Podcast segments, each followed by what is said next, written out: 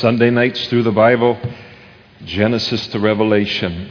We're nearing the end of Moses' second of uh, five sermons that he is delivering to the children of Israel on the east side of the Jordan River, immediately opposite the city of Jericho, uh, prior to the second generation of Jews that came out of Egypt, uh, entering into the promised land. And so he is reiterating to this second generation the law that God had given to him. We've got a plane going over? Helicopter. Helicopter. Very good. Thank you. Don't leave me. So, I don't know if we had an F sixteen coming in and going to take us all out here or something. But the children of Israel, the first generation, they had Uh, received the law, and then because of their lack of faith, they died in the wilderness. And so now Moses is repeating that law to the second generation, and uh, and he's going to ask for a commitment from them as we get into chapter twenty-seven, but we're not there yet. So we pick it up in verse uh, twenty-six as he continues to lay it out to the folks. And it shall be when you come into the land which the Lord your God is giving you as an inheritance, and you possess it and dwell in it. I, isn't it great when God speaks in the kind of the past tense of, of a future event in our lives? His promises, he already speaks of it as, as uh, taking place. It's so sure, his promises.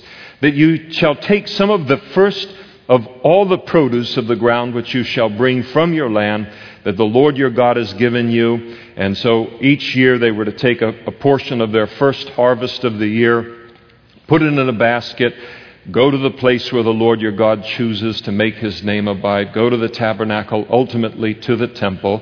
And uh, so they they were to, this was the offering of first fruits that they were uh, to bring. And, and this was how they were to offer that offering of first fruits. And you shall say, um, let's see, mm-hmm, mm-hmm, mm-hmm. verse three.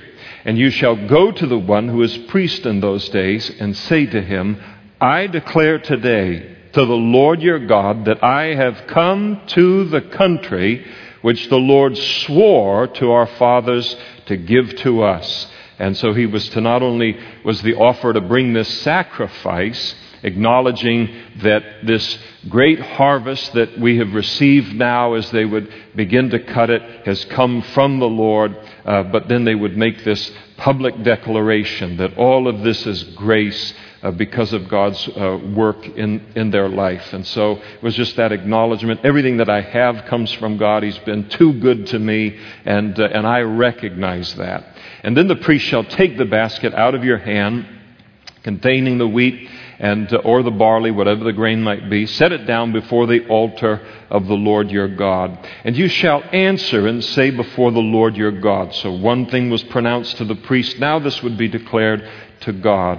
You shall answer and say before the Lord your God, my father was a Syrian about to perish, and he went down to Egypt and dwelt there, few in number, became a nation great, mighty, and populous. But the Egyptians mistreated us, afflicted us, and laid hard bondage on us. So this would be the declaration.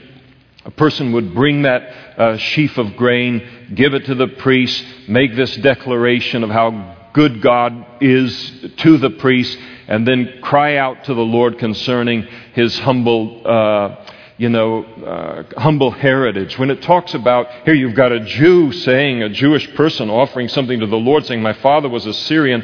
Actually, it's Aramean.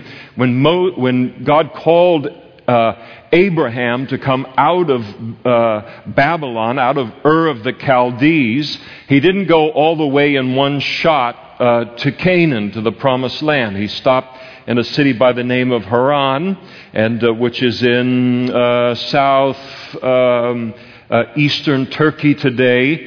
And he settled down for a while there. And uh, and a portion, when he left Haran to then go to uh, the promised land, to Canaan, he left a significant portion of his family there in Haran. And so they continued there and had children and all of these kinds of things. And you remember when Abraham wanted a son, uh, a, a wife for um For Isaac, he sent his uh, his servant back to Haran, back to his relatives, to get a wife for his son. Jacob, when he was uh, running away from Esau, and he uh, went to uh, Laban's house and falls in love with Rachel and ends up married to Leah also. They were in Haran. They were in that area. So he, Jacob is the one that's being referred to. The worshiper is saying, I am a descendant of Jacob. I am a descendant of, of an Aramean, in the sense that uh, this was the lineage that they came from. And, and for a Jew to say, I am a descendant of an Aramean, or I am an Aramean, it was just a way of saying, you know, God picked us, us out just out of all the populations of the whole big wide world, and he just called us and he put his favor on us. We're not any better than anybody else. We weren't any more special. It was just God's choosing. So it's an expression of humility here. And we went down into Egypt, and you remember Jacob went down into uh, Egypt and his twelve sons, which ultimately constituted the twelve tribes of Israel, seventy in number. By the time they leave in the Exodus, they number two to three million. They were mistreated. And so the review of the history, and the review of the history is, Lord, we come from very humble origins. Uh, we have a very, very humble history. And the fact that we now live in the promised land and we are offering grain to you is an evidence of how gracious you are. We don't deserve this, not one bit. I don't know how much of your life you look at and you say, God, I don't deserve this much of it, not one bit. It's good to look at the whole life that way.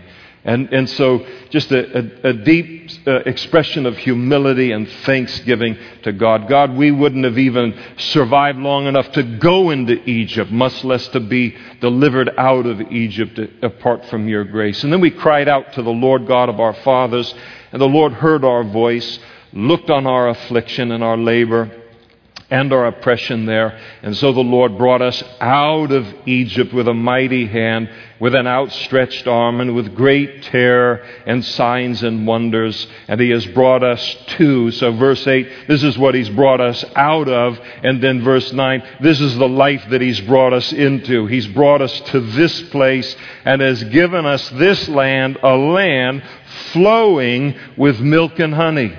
So they were, it was an expression of thanksgiving twofold. God, I can't believe the life that you pulled me out of. I would have been thankful to you forever for delivering me from my former bondage. But then your grace upon grace, you not only take me out of the bondage of my former life of sin, but then you bring me into this unbelievable life of a relationship with you. They're talking about land, talking about Egypt, talking about, you know, dirt under the ground. It's all a picture in a higher sense of what we have in Christ spiritually, what he delivered us out of, what we once were apart from Christ. I would have taken just that. But then to be saved into a personal relationship with God, who takes care of the big details in my life and the small details, and then gives me eyes to see how good and kind he's being to me and to you, it's the greatest life. And what the worshiper is essentially saying about physical things is, would somebody pinch me? I can't believe what God has done in my life. I can't believe this is real. I can't believe that God has done what he has done in my life to someone so insignificant and overlooked and from such a humble background. And that's what we all feel on a greater level than anyone bringing a sheaf of wheat to the temple related to salvation. So this is, I mean, their, their hearts would have been full just with, Lord, I can't believe the life that I get to live. I hope you feel that tonight about your life and about what God has done in your life. I, I certainly feel it in, in mine. And so you've brought us not only out of Egypt, but you've brought us to this place and have given us this land, a land flowing with milk and honey. And now, behold, I have brought the first fruits of the land, which you, O Lord, have given me. And so, Lord, I, it, it, giving to God is for them was just a, re, a, a way to just say, Lord, I recognize it. I get it. You have been amazing. And then you shall set it before the Lord your God and worship before the Lord your God, and you shall rejoice in every good thing which the Lord your God has given you and your house, you and the Levite and the stranger who is among you. So you got all these blessings, and then some, so that there can be some of us with a personality type that look and say, well, boy, God's being so good to me. Hey, he, the other shoe's going to drop somewhere here. He's just going to hammer me somewhere here. And the Lord said, no, don't be thinking that way about me. I've blessed you here. I want you to recognize it. I don't want you to be afraid to just do some sanctified boasting and praising in, uh, uh, of me in this. Rejoice in my blessings that you recognize uh, in, in your life, and uh, celebrate them. They're to be celebrated. It won't be it won't be any kind of bad luck to do that. Oh boy, if I really, then, you know, tomorrow he'll turn off the faucet. Nope, that's not the way. It, He's got infinite resources, and he loves to bless us. Then he moves on to the law of the tithe of the third year. Now, there's a, there's a title for a song. I don't know that it'd be very good, uh, but it's a good kind of ceremony that they were to perform. And the reason behind it is very good, too. When you have finished laying aside all the tithe of your increase in the third year, the year of tithing, and have given it to the Levite, the stranger, the fatherless, and the widow, so that they may eat within your gates and be filled. So you remember, as we were looking earlier in the law, every third year they were to give a regular tithe to the support of the temple and the things of God in Jerusalem, ultimately in Jerusalem and all. But every third year they were to give a second tithe that was to be given to the poor in their village or in their city, also to support the Levites that were living uh, in the city. And so this is what he's talking about, being sure to do that. Now it's interesting, God's got a problem with, with us, is, is his, his children, in Old Testament, New Testament. He knows he's going to bless them like crazy. So how can he bless his children and still have them keep their heads screwed on straight and not begin to think that it's them or their works or their righteousness or their goodness, or worse, for them to just start to take the blessings of God for granted, that it's just going to come my way. There's no longer any praise or thanksgiving coming from my life toward God as he blesses my life. So God wants to bless us, but he knows as descendants of Adam, we can be corrupted by it. And so how does he keep that thankfulness in our heart? How does he keep us constantly reminded of the fact that all of our blessings come from him? And he does it by prescribing that they would give offerings to him. And he would bless them enough to do a double tithe. So the giving wasn't so God looks and says, man, we're, oh, I just, I wish I didn't have my stock in G M. We're tits tight like crazy up here right now in heaven, and, and we need to take second and third offerings now. God doesn't need any money. He's fabulously wealthy. But the whole idea of giving is to give us an opportunity to express, no, Lord, I get it. I mean, you're blessing me like crazy so much that without a chance to give to you and acknowledge to you, I could begin to forget you in all of this. And so that's why he does the, the offerings. And so this was a part of that. It was the, the giving was not just for the fatherless and the stranger and the widow and the Levite. They needed to give.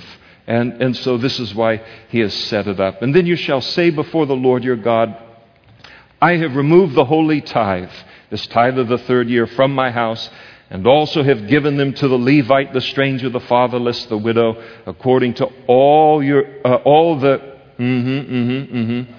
Are these are are the words moving on your page? And the widow according to all your commandments which you have commanded me. I have not transgressed your commandments, nor have I forgotten them. Lord, I've given the second tithe on the third year. I haven't eaten any of it.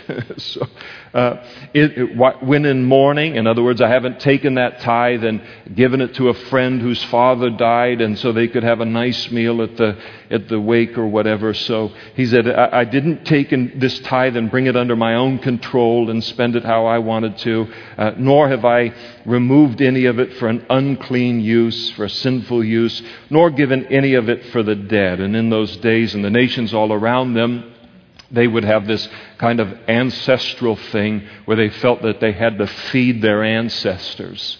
So great amounts of their food would be put out for their dead ancestors and be wasted. And so they were to say, no, we aren't involved in any of that. I've obeyed the voice of the Lord my God and have done according to all that you have commanded me. Look down from your holy habitation from heaven and bless uh, your people Israel and the land which you have given us, just as you swore to our fathers, a land flowing with milk and honey. And so the worshiper would be saying, you can check, you can check out my house, God, from one end to the other. You won't find your tithe in it. It's been given out. And then as in response to his act of obedience of, of giving to God, he would then say, Lord, I, I have obeyed you here because I want your great blessing to continue not only upon my life, but upon the whole land of Israel. And of course, obedience allows God's blessings uh, to flow in our lives. This day the Lord your God commands, and Moses now concludes this second sermon, this day the Lord your God commands you to observe these statutes and judgments. Therefore you shall be careful to observe them with all your heart and with all your soul. So he's not just talking about chapter twenty-six. He's talking about how long have we been in sermon two? Long time.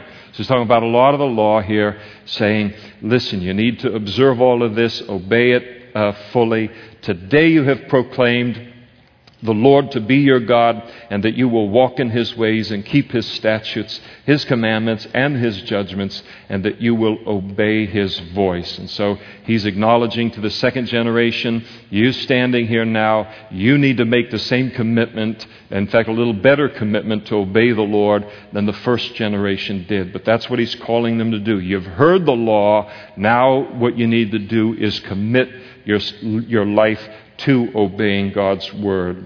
And also today the Lord has proclaimed you to be his special people, just as he promised you, that you should keep all his commandments and that he will set you on high. Here's the blessings of obedience, that God would set them on high above all nations which he has made, in praise, in name, and in honor, and you shall be holy people to the Lord your God, just as he has spoken. So Moses brings all of this uh, to a, to a conclusion, and now they all know uh, the law and, and the promises related to it. Now in chapter twenty-seven, it's interesting because um, now you got to sign the contract. And, and the Old Testament relationship with God was, of course, uh, more legal than our relationship with God in, in, in the New Testament. So you remember the first generation came out of Egypt, and uh, Moses went up and got the law from God on Mount Sinai, and the people said, whoo, boy, you know, there's fire and smoke and all these things. They said, listen, you talk to God, bring us the law and bring us the news, and we'll do whatever he says. And they made a commitment uh, to keep the law there at the base of Mount Sinai. And they ended up not keeping it, but that was that, that was that's a different kind of problem. So here's the second generation, their parents' commitment to God. That doesn't do them any good. Uh, so now they need to make their own commitment. In other words, they need to, in some way, sign the contract and say, yes, God, we're on. We want to have this relationship with you. And for our part, we will obey your word. And so that's what's happening in chapter twenty-seven. Now Moses, with the elders of Israel, commanded the people, saying, keep the commandments which I command you today. So he calls on the people now. This I'm calling you now. You've heard the commandments. Now I want you to obey them. He stands before the children of Israel with the elders, with the leaders of Israel. And he does that probably because in just a matter of days, Moses is going to go home to be with the Lord. He's not taking them into the promised land. So the people that are going to be the witness to whether they're going to keep this contract or not is going to be the elders that are going to lead them into the land. Joshua probably being one of them, Caleb another one, and, and others, as we'll see as we move through the Bible further.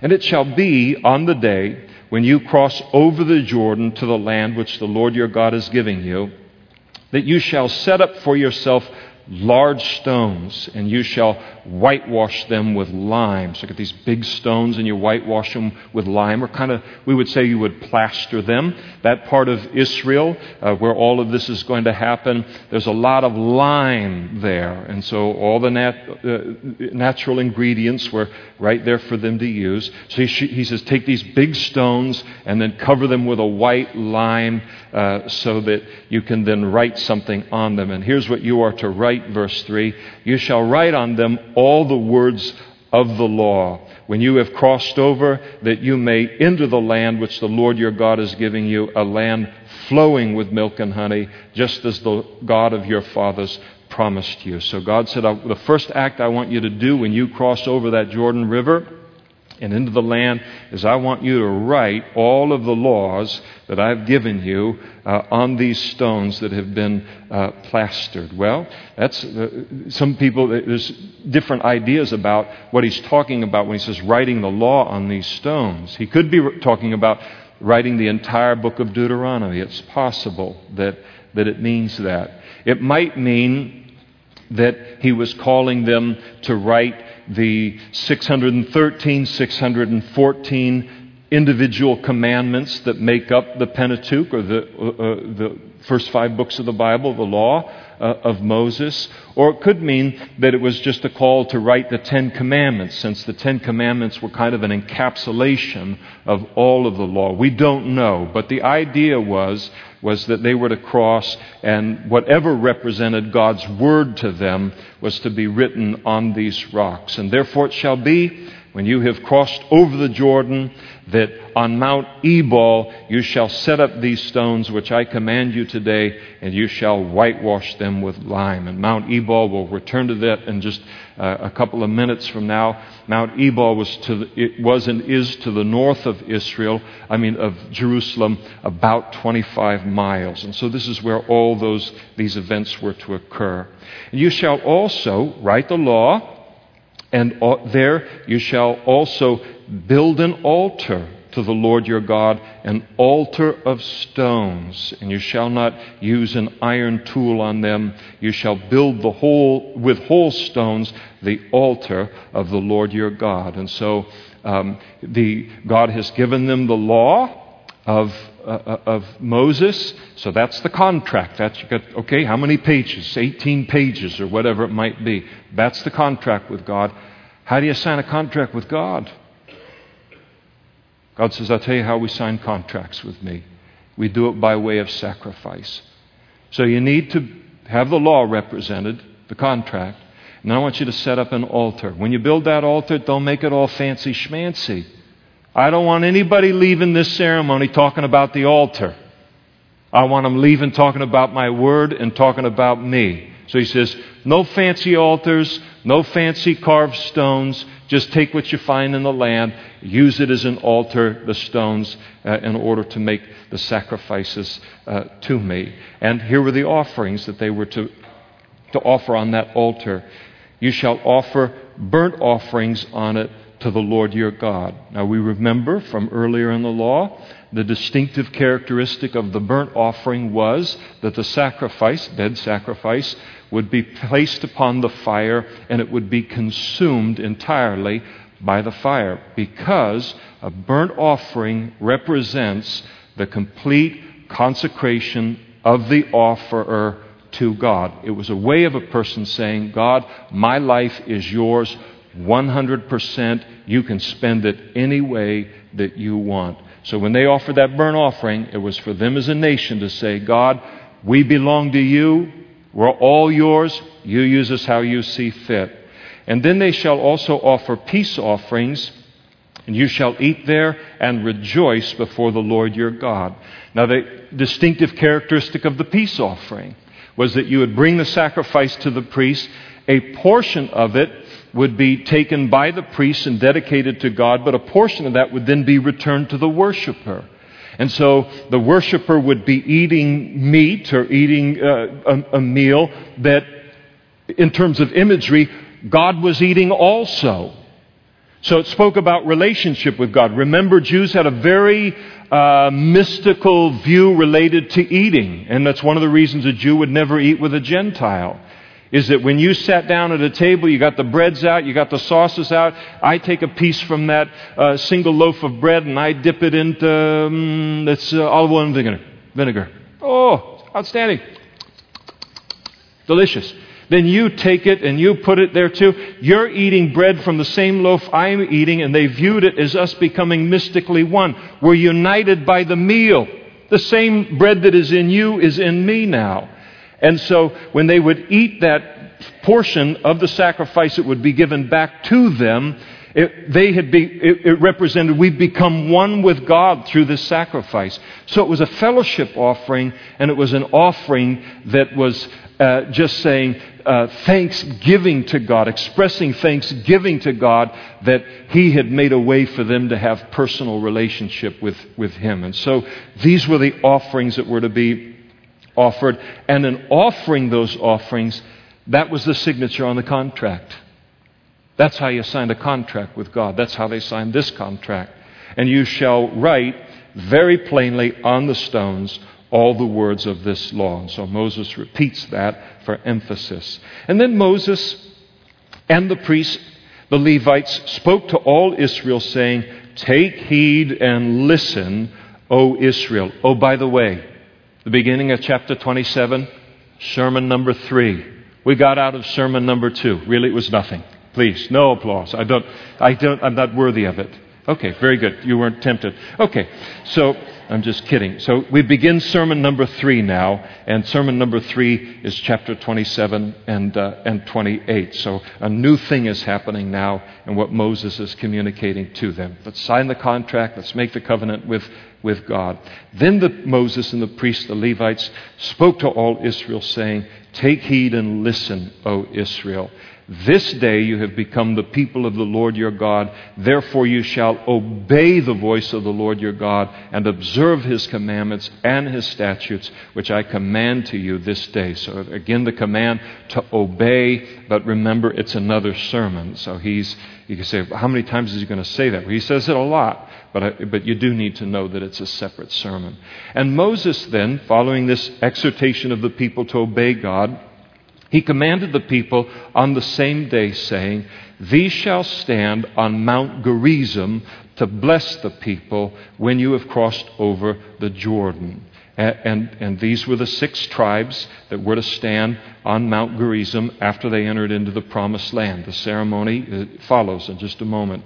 And, and so here it is: Simeon, Levi, Judah, Issachar, Joseph, and Benjamin. "And these shall stand on Mount Ebal to curse Reuben, Gad, Asher, Zebulun, Dan, and Naphtali." And so you've got uh, six tribes of Israel, six on Mount Gerizim, and uh, six on Mount uh, Ebal. Now, Mount Ebal and, and Mount Gerizim, again, twenty-five miles to the north uh, of, of Jerusalem.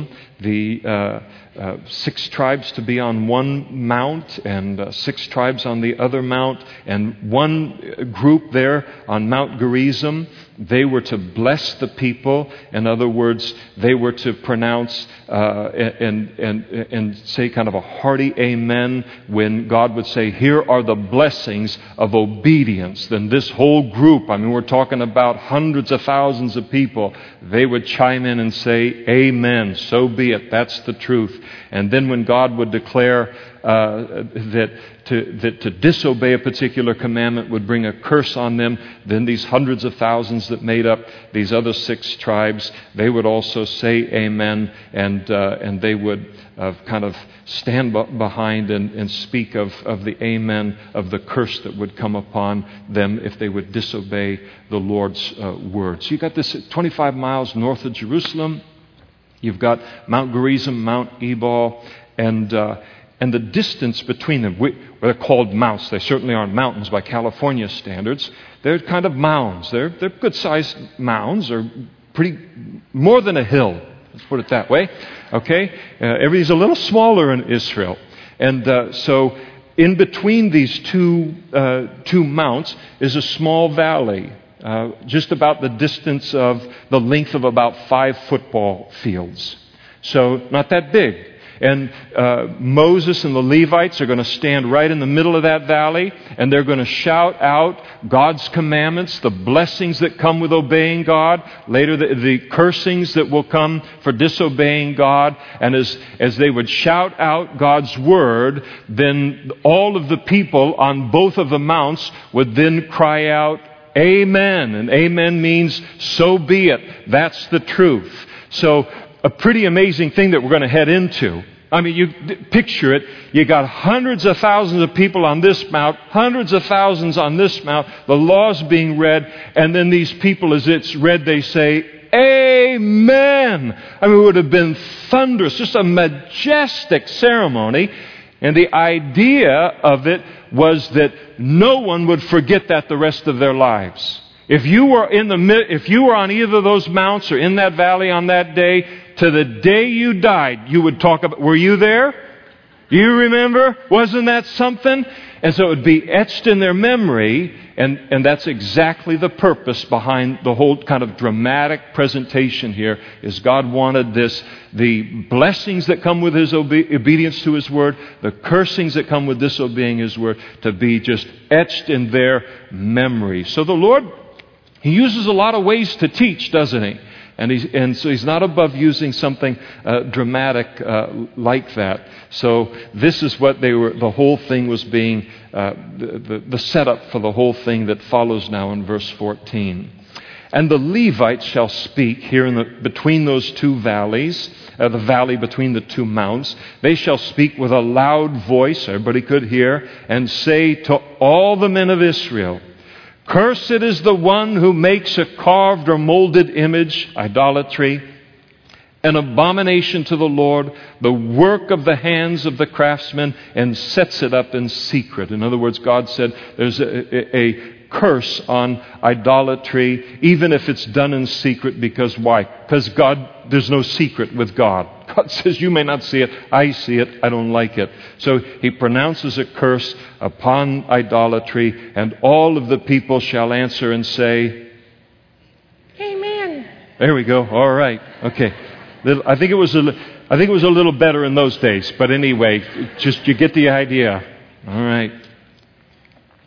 Cursed is the one who treats his father or his mother with contempt, and so disrespect for parents, and all the people shall say, There we go. All right. You feel the Jewish blood flowing, don't you? Huh?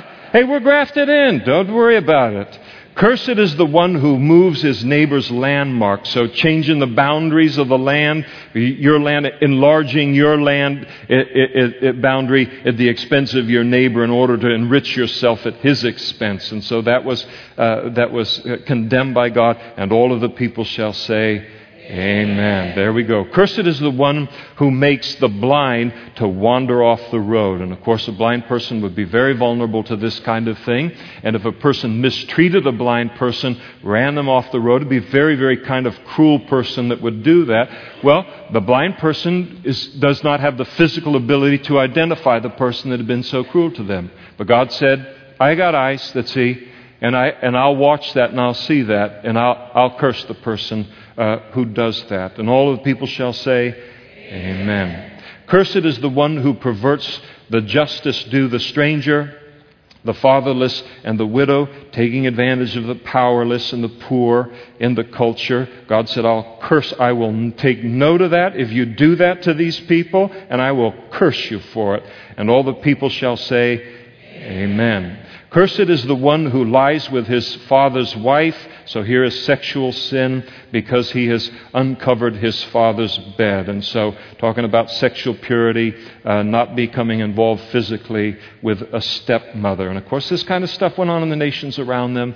And, and so God warned them against it. And all the people shall say, Amen. Amen. Cursed is the one who lies with any kind of animal. And all the people shall say, Amen. Very good. We're very excited over here on that, to condemn that, which I'm in complete agreement with. Cursed is the one who lies with his sister, so incest, the daughter of his father or the daughter of his, his mother, so even half-sisters, and all the people shall say, Amen. Cursed is the one who lies with his mother-in-law, and all the people shall say, Amen.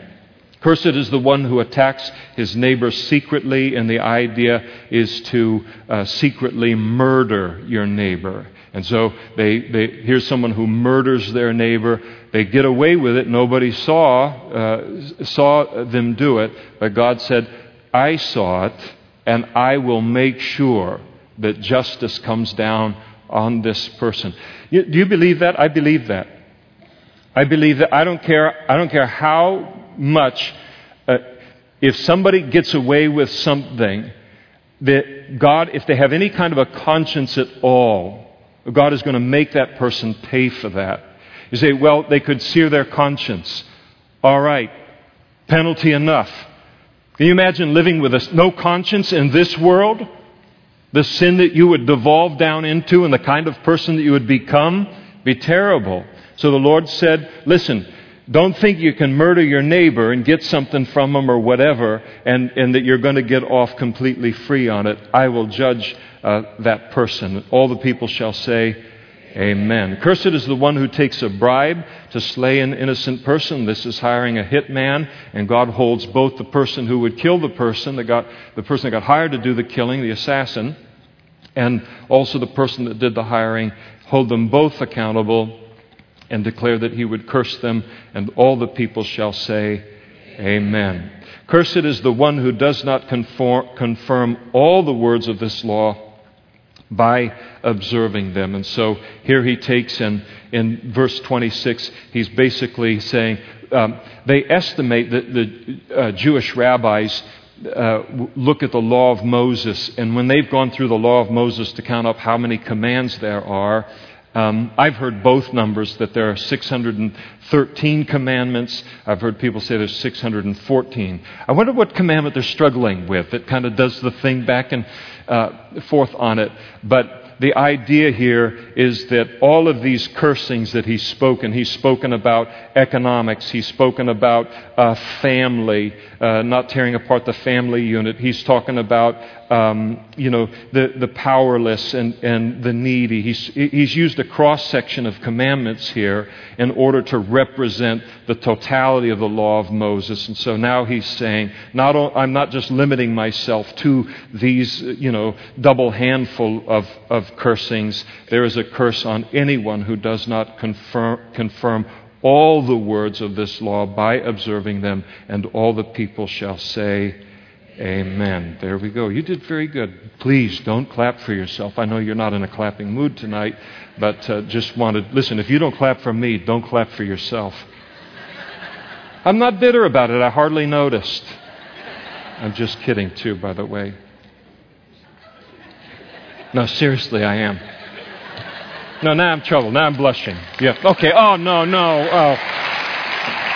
Shameless. I'm shameless. I'm How am I going to sleep tonight? That is, it's terrible that a person would do that. It was just, thank you so much. You've made my night. All right, chapter twenty-eight. In earnest. Very good.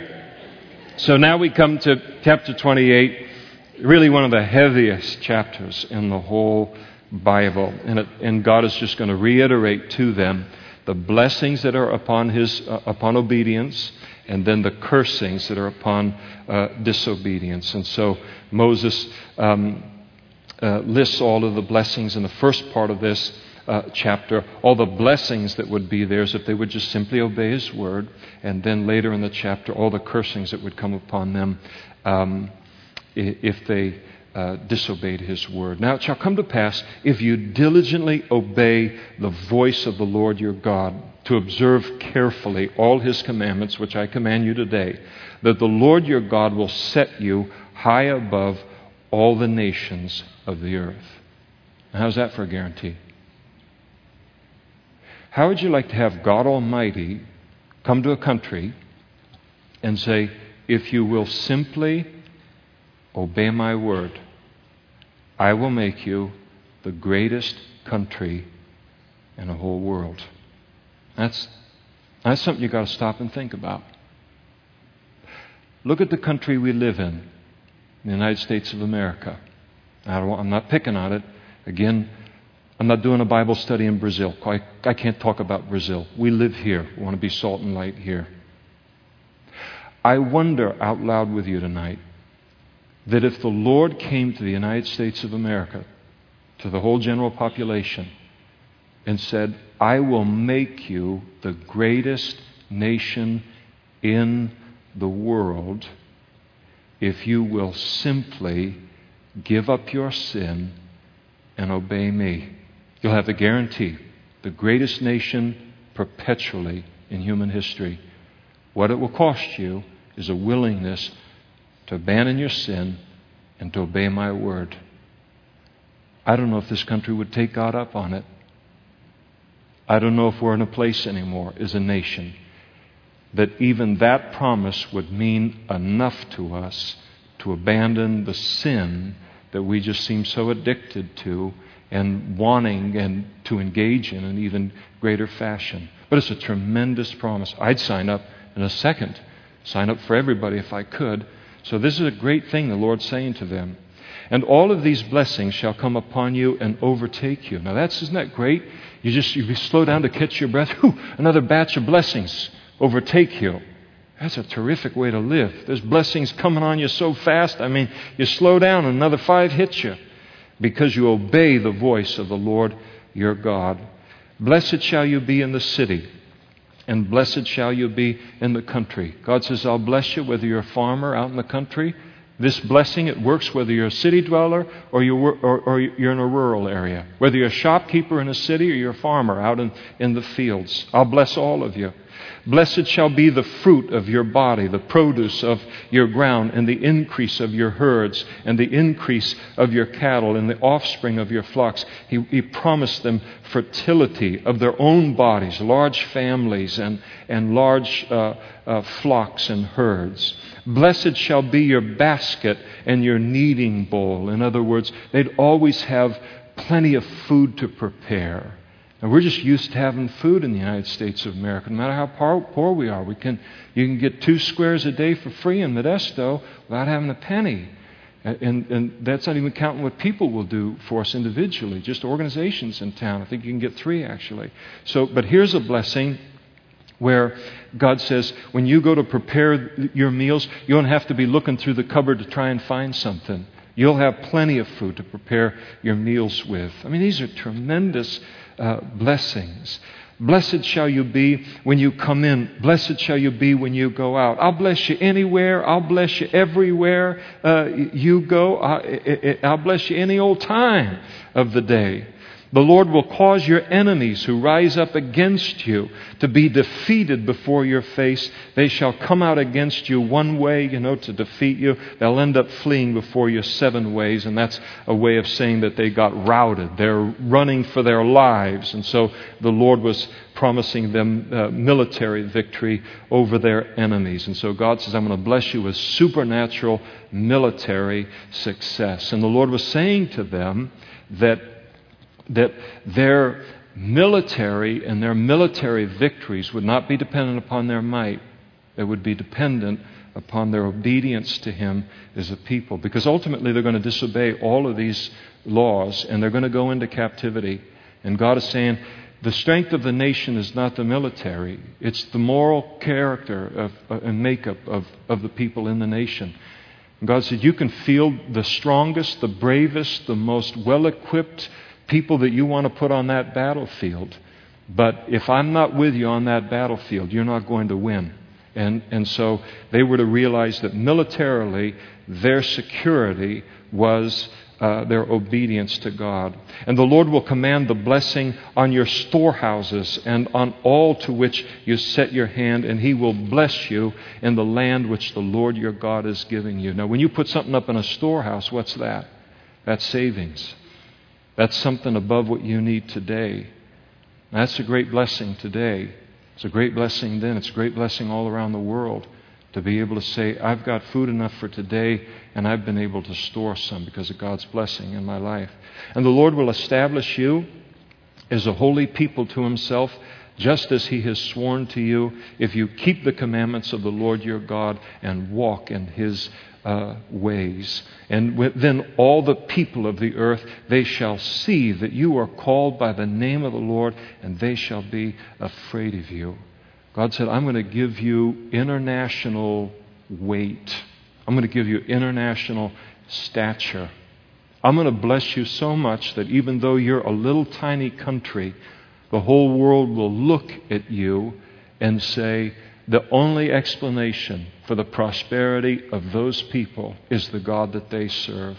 And they'll glorify God because of it. And the Lord will grant you plenty of goods in the fruit of your body and the increase of your livestock and the produce of your ground and the land of which the Lord swore to your fathers to give you. And the Lord will open to you his good treasure. Well, what's the treasure? One of his treasures is the heavens. And one of the treasures of the heavens is rain, to give you rain in your land in its season and to bless all the work of your hand. So he promised, you obey me, I'm going to give you rain. Farmers, just when you need that rain, I'm going to give you that rain. Now, those of you who are farmers in the in the room tonight, how would you like to be what they were in Israel, and that is a dry farmer?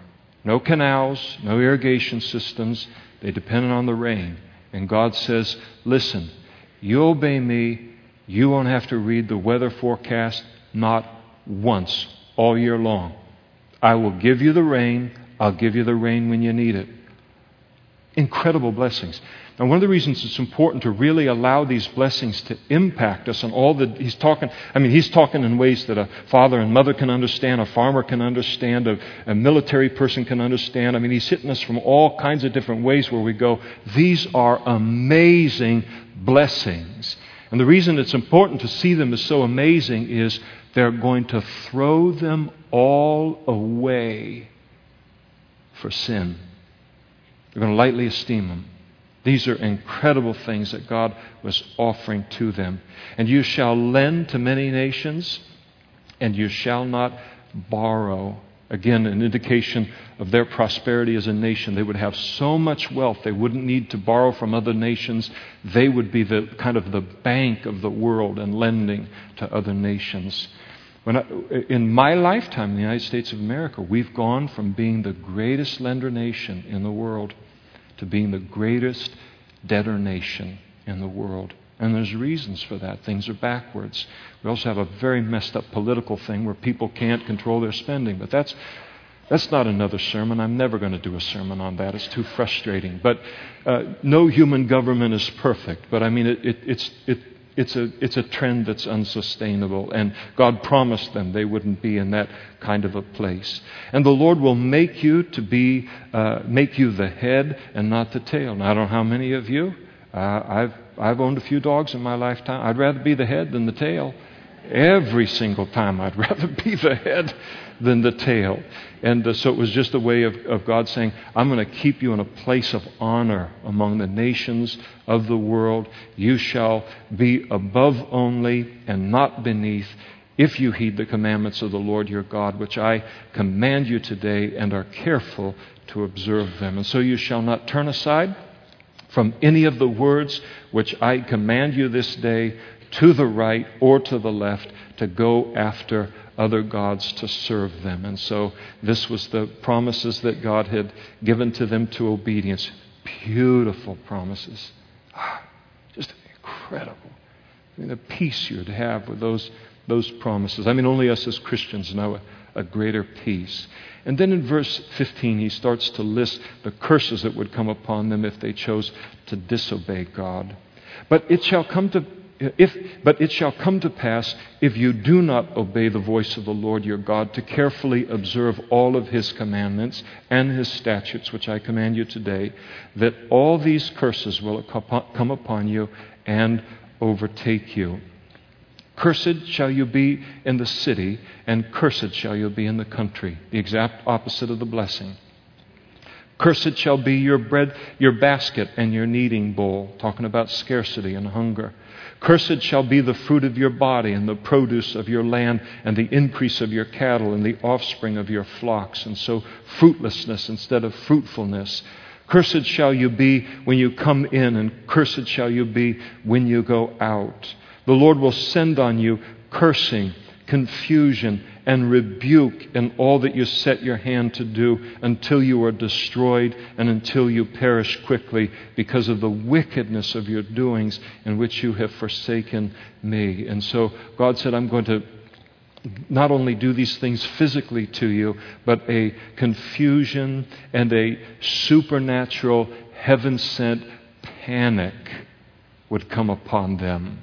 In other words, they're not going to have any protection from spiritual warfare. In fact, God is even going to put the panic in their heart. How terrible it would be to have God not putting peace in our heart, faith concerning our future in our hearts, and instead putting cursing and confusion and panic. And the Lord will make the plague cling to you. So talking about d- disease and sickness that would come upon them. And it'll cling to you until he has consumed you from the land which you are going to possess. And the Lord will strike you with consumption, with fever, with inflammation, with severe burning fever, with the sword, with scorching, and with mildew. And they shall pursue you until you perish. And your heavens, which are over your head, they're going to be like bronze. In other words, God said, I'm going to just seal the rain up. I'm not going to give you any rain. It's going to become like bronze. And the earth that's under your feet is going to be like iron. In the, in the drought that I will send, the earth will become so hard, it'll be like iron. You won't even be able to try and plow it. And the Lord will change the rain of your land uh, to powder and dust. From the heavens it shall come down on you until you are destroyed. And the Lord will cause you to be defeated before your enemies. You shall go out one way against them and flee seven ways from before them, the exact opposite of the promise. And you shall become troublesome to all the nations of the world rather than a blessing. And your carcasses after these battles shall be for food for all the birds of the air and the beasts of the earth, and no one shall frighten them away. He said, you will die in such numbers on the battlefield, you won't be able to bury your dead. And that was a, that would have been a difficult thing for a Jew. Whenever the, the terrorists and, and the, really the, their murderers, they blow up a bus in Jerusalem or something like that, and then, you know, several people are killed, and these these bombs that go off, parts of bodies go in all directions, and the rabbis and the religious leaders will come out to the site, and they will find every single piece of flesh and part of a human body that can be found in order to... They have a, a way that they view of properly handling the dead. So for them to have entire battlefields where Jewish bodies and Jewish blood would just be out there unburied for birds to pick at them, I mean, it was that's as low as things could go uh, for a Jew in kind of a military uh, kind of looking at things. And the Lord shall strike you with the boils of Egypt, with tumors, with the scab, and with the itch from which you cannot be healed. And so incurable diseases. The Lord will strike you with madness and blindness and confusion of heart. Do you know, so here he's dealing with all of these physical consequences of willful disobedience against God.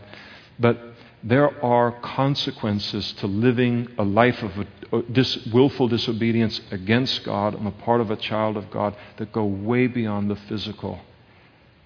There are emotional consequences. There are mental consequences for that.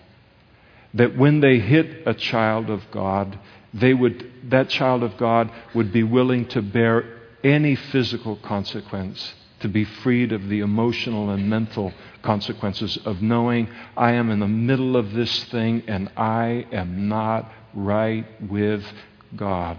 And so God said that would come upon them too. And you shall group, grope at noonday as a blind man gropes in darkness, and you shall not prosper in your ways. You shall on, be only oppressed and plundered continually, and no one shall save you. You'll be powerless to Uh, stop this. You shall betroth a wife, but another man shall lie with her. You shall build a house, but you shall not dwell in it. You shall plant a vineyard, but you shall not gather its grapes. You know, one of the things that we need to remember is, is God's people in this world. I know this has a certain application to the nation of Israel historically, but it's true. We are grafted in. And, and, and so the, the principles apply to us here. There is a world, to say nothing of a demonic realm, that just is waiting for a moment of weakness on our part, or a moment of foolishness on our part, where we're willing to open up the door and make ourselves vulnerable in terms of our relationship with God, so they can sweep in and take everything that we value in life. The devil hates us.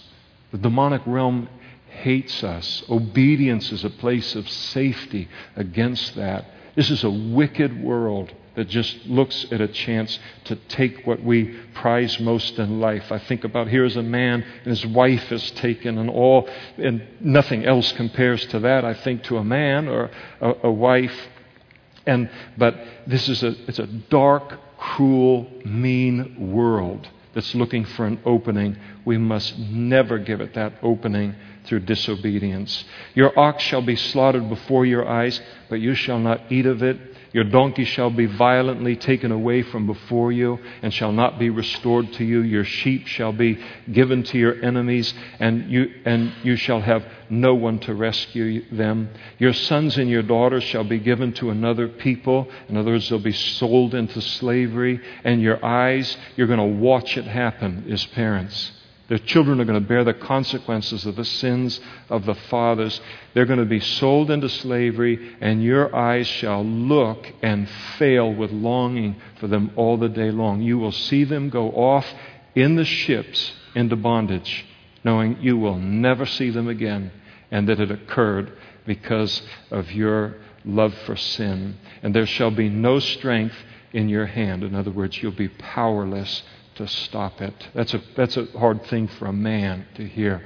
That that could be the thing. God, and God's warning him, to be forewarned is to be forearmed. Because I don't care how strong you are, how determined you are, you put yourself in that place, and, and you're going to be powerless before the, the circumstances that will unfold. A nation whom you have not known. And, and here Moses begins almost to prophesy and, and uh, really speaking of the Assyrians and the Babylonians, who would ultimately conquer the northern kingdom of Israel and the southern kingdom of Judah. A nation whom you have not known shall eat the fruit of your land and the produce of your labor, and you shall be only oppressed and crushed continually. And so you shall be driven mad because of the sight which your eyes see. So again, the weight of all of this would affect them mentally and emotionally. And the Lord will strike you in the knees and on the legs with severe boils which cannot be healed, and from the sole of your foot to the top of your head. And so the physical consequences, the emotional, the mental consequences of, of all of these things unfolding. The Lord will bring you and the king whom you set over you. So pro- Mo- Moses is prophesying one day of a king that would rule over Israel, and so it happened.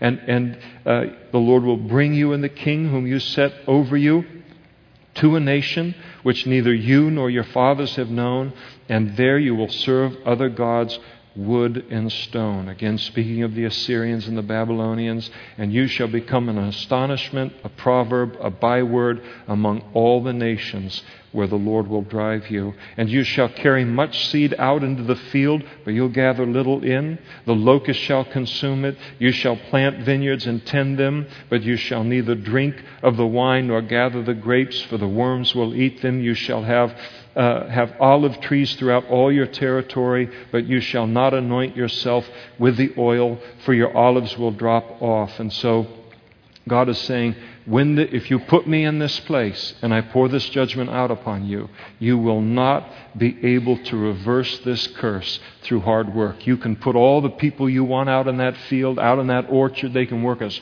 hard as they want, and they're not going to be able to turn this curse uh, away from you. And you shall beget sons and daughters, but they shall not be yours, for they shall go into captivity, become slaves. Locusts shall consume all your trees and the produce of your land. The aliens, so the foreigners in Israel who are among you, they're going to rise higher and higher above you. In other words, they'll lose sovereignty, control of their nation, will become controlled by foreigners, and you shall come down lower and lower. And he shall tend to you, but you shall not, he shall lend to you, but you shall not lend to him. He shall be the head, and you shall be the tail. And moreover, these curses shall come upon you and pursue and overtake you until you are destroyed, because you did not obey the voice of the Lord your God to keep his commandments and his statutes and which he commanded you. You think, look at those curses, look at the judgment that is upon that sin and disobedience. You say, what in the world could produce that kind of judgment? God said, it's just very simple. It's willful disobedience against my word. That's how important obedience is to God.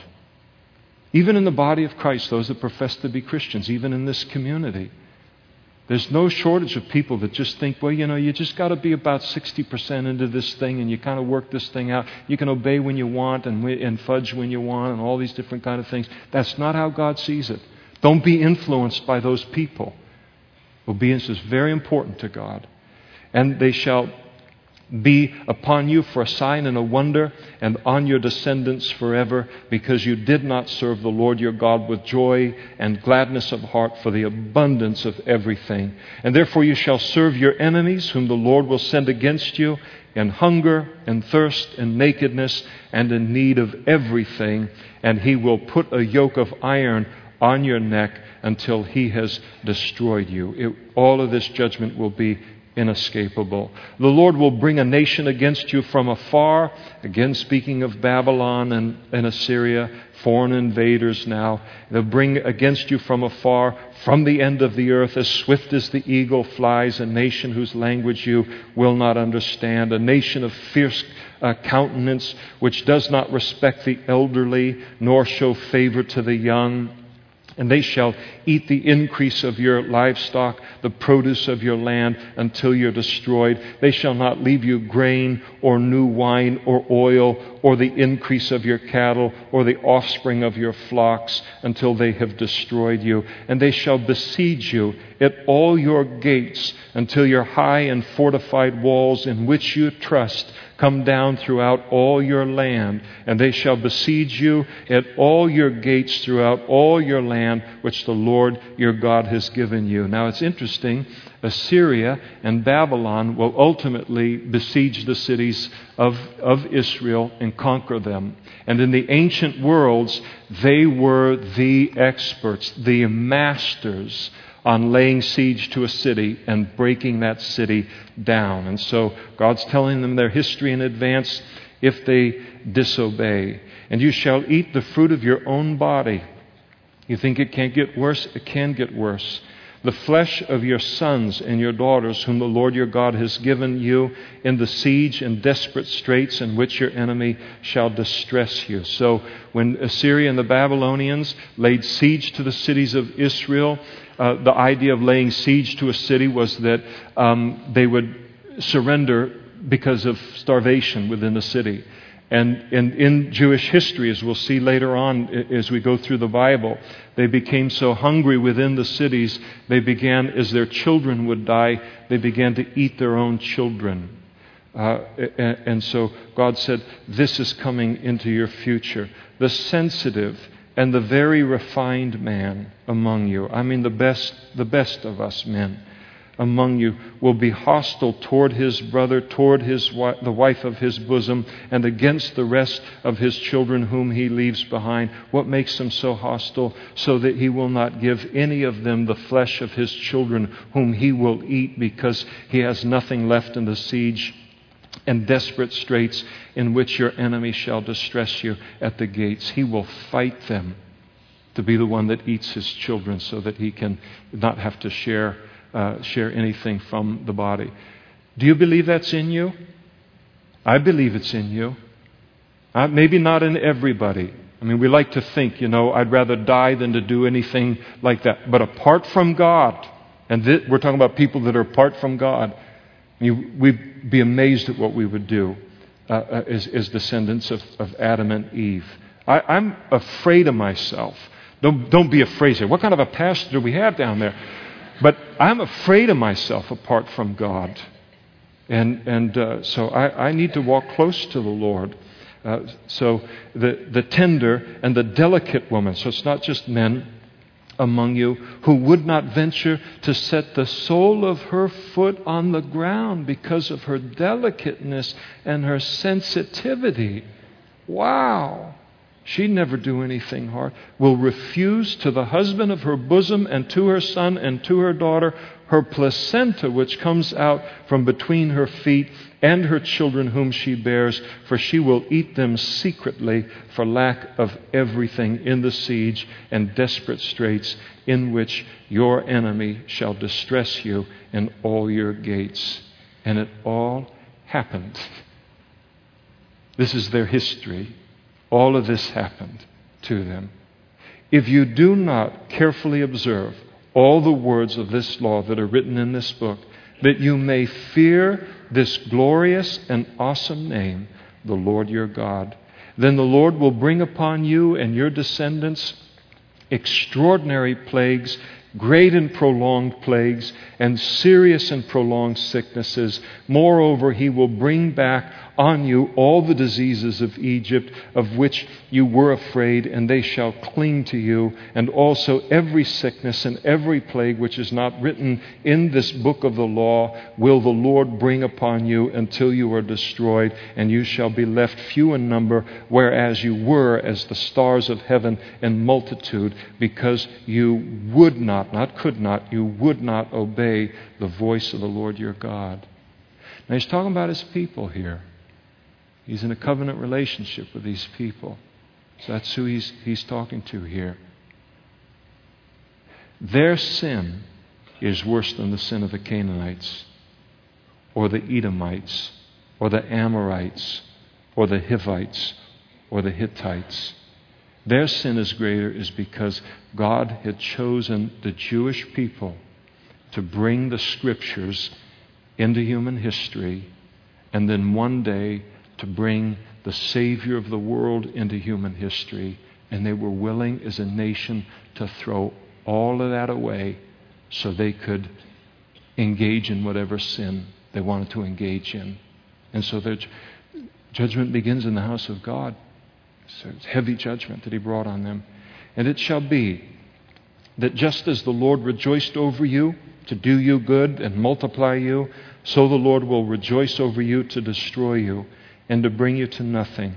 And you shall be plucked off from the land which you go to possess. So, that, I mean, they're hearing it ahead of time before they even go in and take the land. And then the Lord will scatter you among all peoples from one end of the earth to the other, and there you will serve other gods which neither you nor your fathers have known, wood and stone. I'll give you, I'll give you the fill of the, these gods. You want idolatry, you want to worship what the Babylonians worship, you want to just fiddle with that and, and do that in your homes while you claim to know me. I'll send you to Babylon. I'll put you in the middle of the kind of people that those stupid gods produce, and I'll let you get your fill of it, and then you tell me if it's fun and games, playing idolatry and worshiping what everybody else worships in the world. And Israel was cured of their idolatry through their Babylonian captivity. And among those nations you shall find no rest, nor shall the sole of your foot have a resting place.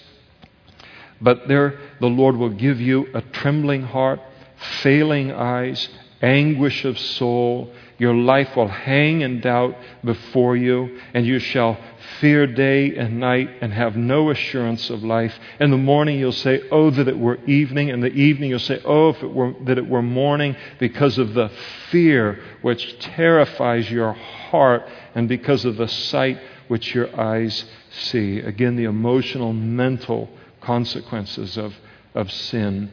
And the Lord will take you back to Egypt in ships. So we've got a reverse exodus going on, don't we? He says, you go into, you go into sin, you're going to end up back in Egypt as slaves again. You'll go back to Egypt in ships by the way of which I said to you, you shall never see it again. And there you shall be offered for sale to your enemies.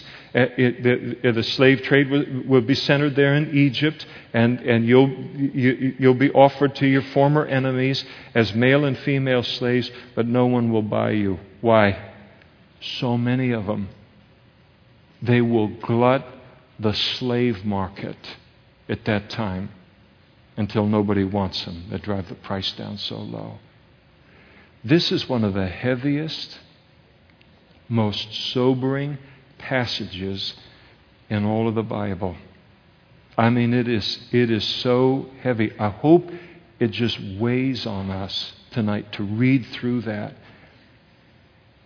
and to realize how important obedience is in our lives. You win or lose by the way you choose. And that's the truth of it. For us, we don't represent a nation individually. These consequences can come on people individually. And in terms of, a, you watch what obedience to God's word, the life that it produces, and what disobedience uh, produces. And it's the same story. You can go all over town, all over California and the world, and see this played out on an individual basis. One of the interesting things about sin is the Bible in the New Testament were warned against the deceitfulness of sin. And, and the point that Paul's making there is that sin lies. And one of the lies that sin tells us is, you're different. You can engage in these sins and it won't have any disastrous end for you. You're different. You can allow this disobedience or rebellion into your life. You can handle it. You're not like everybody else that can't handle it. You can handle it. You can keep it contained and small in your life. It won't become bigger and take over your life and dominate you. You're special. Or sin comes along and says, if you just let me in, just this one thing, you know you want it, you know you like it, and so you just let me in. I promise I won't move over to take over any other parts of your life. I'll just be a good boy and stay in my little place of rebellion in your life. And we believe the lie. And we allow rebellion to come into our hearts, and it begins this cycle. And I can't tell you how many people through the years that I've seen as Christians, I've seen their lives all the years I've known them to see how blessed their life is by just simply obeying the Word of God. And then to watch how many casualties through the years of someone who bought the lie, went out to do some kind of a hybrid Christianity where they did it partly God's way, part their own way, and then you see them one day and you can't even recognize them anymore. And a lot of them aren't alive to this day, candidly, in the twenty-two, twenty-three years that I, I've been here. It's serious. Obedience is serious. It's serious to God. Needs to be serious to us. The worship team would come forward. That would be